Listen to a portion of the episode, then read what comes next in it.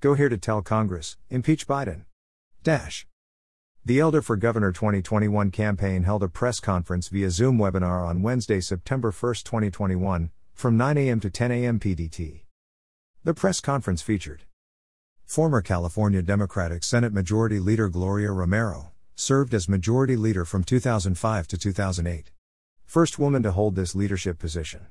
Former California Lieutenant Governor Abel O. Maldonado Jr., served as Lieutenant Governor April 2010, January 2011.